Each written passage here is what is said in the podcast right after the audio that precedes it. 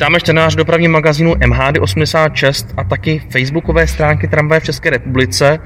A vítáme konkrétně za mě, za Romana Hlocha a taky za... No za mě, za Ondřeje Matěj Hrubeše. Ondro, ty to máš jak s tím jménem? Ty jsi křtěný nebo to jsi takový myslel? No, já jsem křtěný, ale jsem křtěný nedobrovolně a druhé jméno jsem si uh, nechal zapsat v 19 letech spolu s mojí značkou OMH, s kterou jsem to rozjel a potom z toho bylo OMH 86 a teď je z toho i MHD 86. No, takže tady něco z osobního života, ale teď k tématu. Pojďme se dostat eh, k domu vláčku na Petřinách, který se nedávno otevřel. Ty se tam byl podívat a dokonce si nahrál nějaký rozhovor, je to tak? Ano, viděl jsem vlastně nějakou fotografii na internetu, že vlastně se chystá otevřít dům vláčku na Petřinách. Velmi mě to překvapilo, protože přeci jenom Praha 6 je mi velmi blízká, rodná, rodná městská část.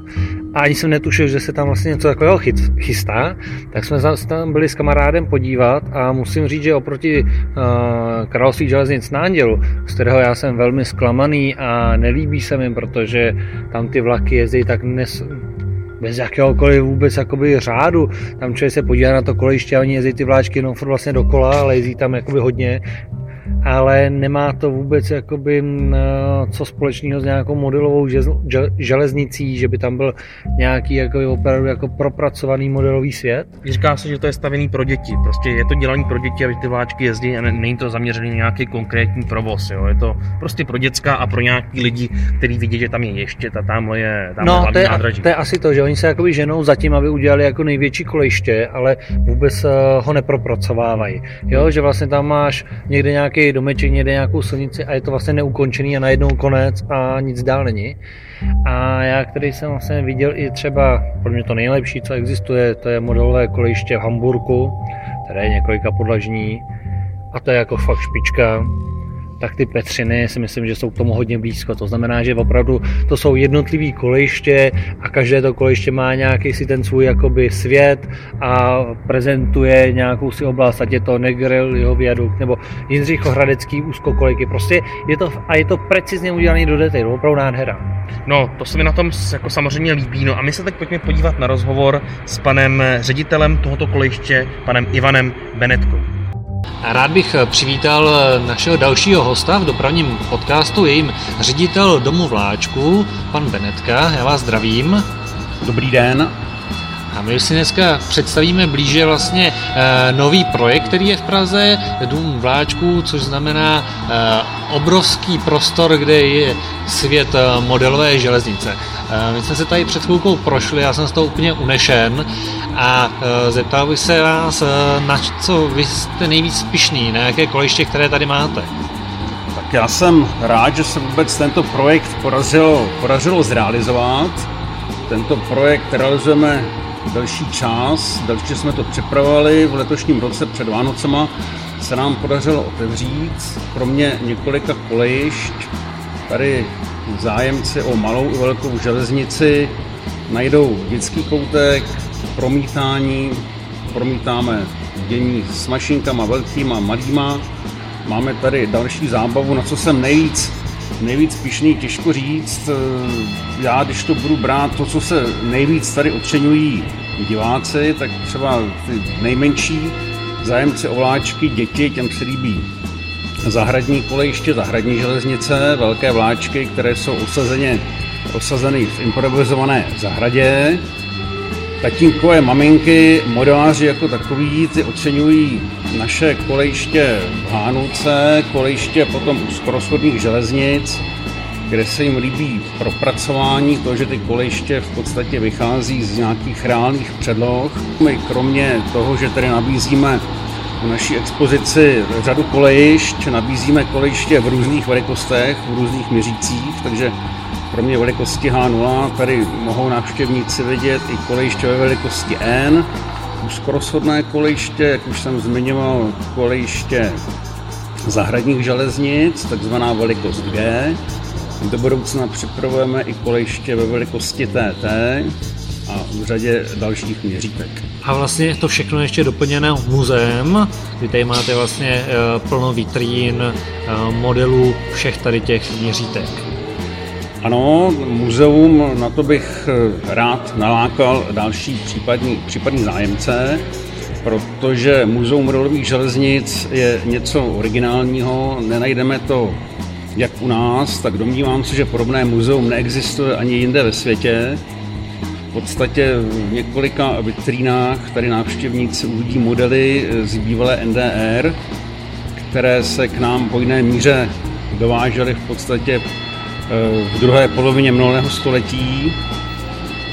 Lidi to nazývali jako pikovláčky, elektrické vláčky, mnozí s těmito vláčky mají spojené svý dětství, svý dospívání. Bylo to v podstatě v době, kdy z doby, kdy eh, tyhle ty malý vláček, elektrický vláček měl v podstatě každý z nás. Všichni na tu dobu rádi vzpomínají a tady v tomto muzeum mohou v podstatě poprvé vidět celou produkci jednotlivých firm, jak firmy Cojke, později Berliner TT Bahnen a Pico, takže v podstatě od začátku výroby až po ukončení tradiční výroby začátkem 90. let. Ano, a když se ještě vrátím vlastně k těm jednotlivým kolejištím, tak eh, jsme nalákali, co je tady k vidění, tak uh, jedním z velkým lákadlem je rozhodně Negrelliho viadukt, což je vlastně v měřítku, jste říkal, kolik Negrelliho viadukt máme v měřítku N, ve velikosti N, ten měřítku 1 k 160. To znamená, že ten most vlastně tady měří kolik metrů? ten most nám opravdu, že přepočteme do, do tohoto měřítka, tak nám měří něco málo přes 7 metrů. Což je poměrně velká délka a musím říct, že je tady pěkný i ten děj kolem toho a vypadá to opravdu jak skutečná, jak skutečnost.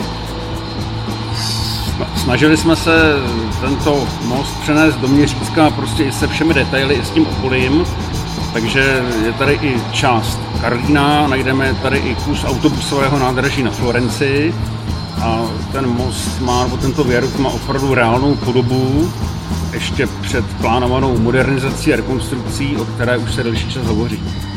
A dalším kolejištěm, u kterého i teď právě jsme, je vlastně kolejiště tady Jindřichohradecké úzkorozchodné dráhy.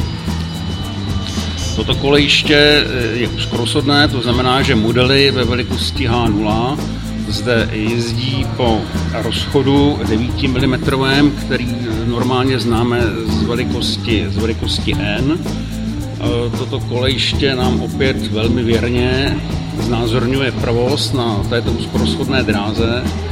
Všechny, všechna vozidla, nádražní budovy a další stavby opět věrně vychází ze skutečné předlohy a naši modeláři je opět stvárnili do všech podrobností a i do nejmenších detailů.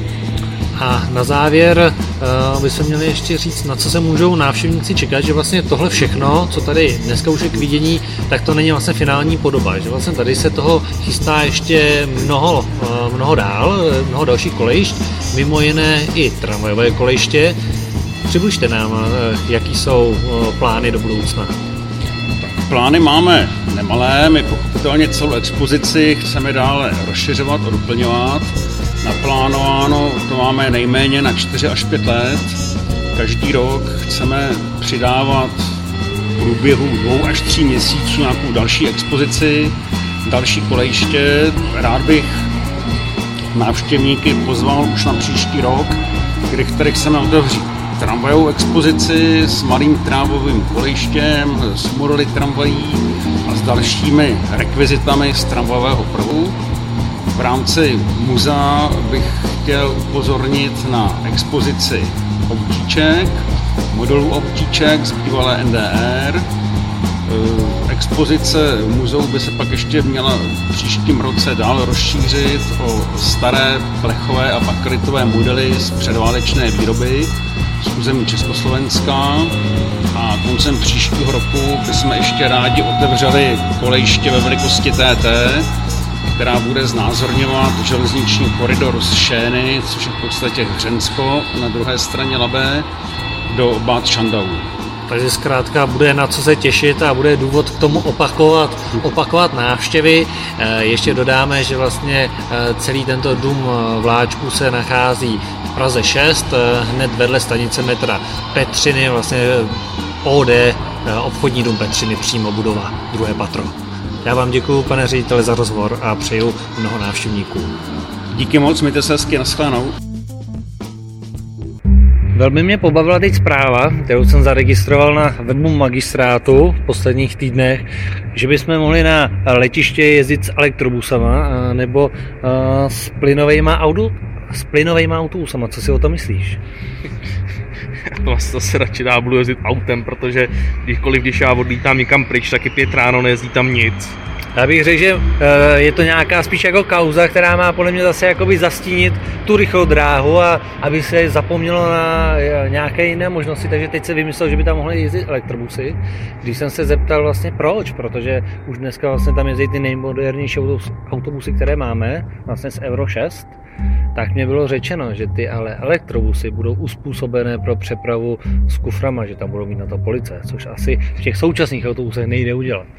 Prostě to zase nějaký takový plácnutí do tmy a myslím si, že to absolutně nemá smysl tam pořizovat nějaký elektrobusy, když je to vlastně linka v tuhle tu chvíli už z okrajové části Prahy na Ruzyň, tak by tam mohli jezdit klidně, já nevím, podle mě bylo lepší, kdyby tam nasadili třeba crosswaye, nějaký elegantní autobusy, to už by bylo podle mě třeba nějaký lepší řešení, že by si člověk mohl vybrat mezi Sorku a Crosswayem, než je to můj názor, než nějaký elektrobus. No, je tam klidně kloub by nechal, ale je pravda, že ty police na ty zavazadla by tam byly zapotřebí, to jsou vlastně. A další věc takhle ještě z médií, co mě potěšilo, eh, naše oblíbená zastávka Štvanice, tak všimli si toho i reportéři z Blesku, někdo bude říkat z bulvárního Blesku, mě to vůbec nevadí, mě to ani neuráží. Já jsem rád, že eh, na Blesku jsme se mohli dočíst to, že eh, zastávku Štvanice považují lidi za nebezpečnou, což je něco, o čem jsme se bavili zhruba už před měsícem, tak konečně na to upozorňují i jiní.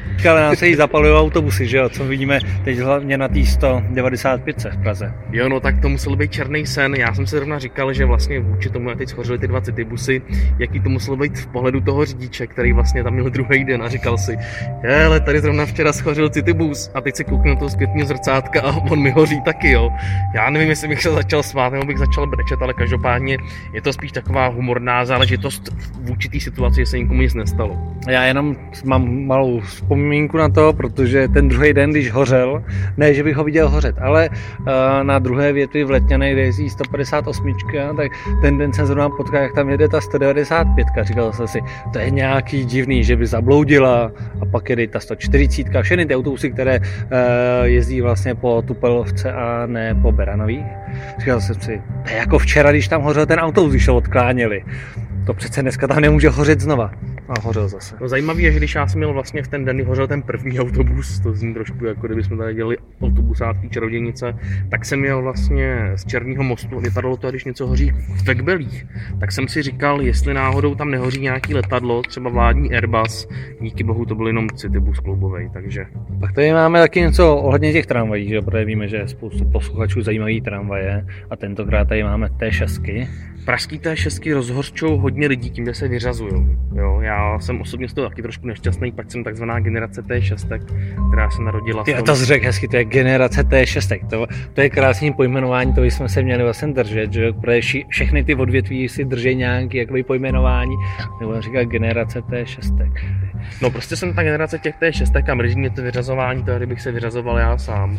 No ale každopádně díky bohu Sofie, což je bulharský hlavní město, projevila zájem o 20 vyřazených pražských T6, což mi udělalo osobně radost, protože to bude o důvod více tam zajet podívat. A Sofie je zajímavá tím, že provozuje vlastně dva rozchody. Ona provozuje rozchody 1009 mm, atypický rozchod, konkrétně v té Sofii, a pak provozuje rozchod 1435 mm.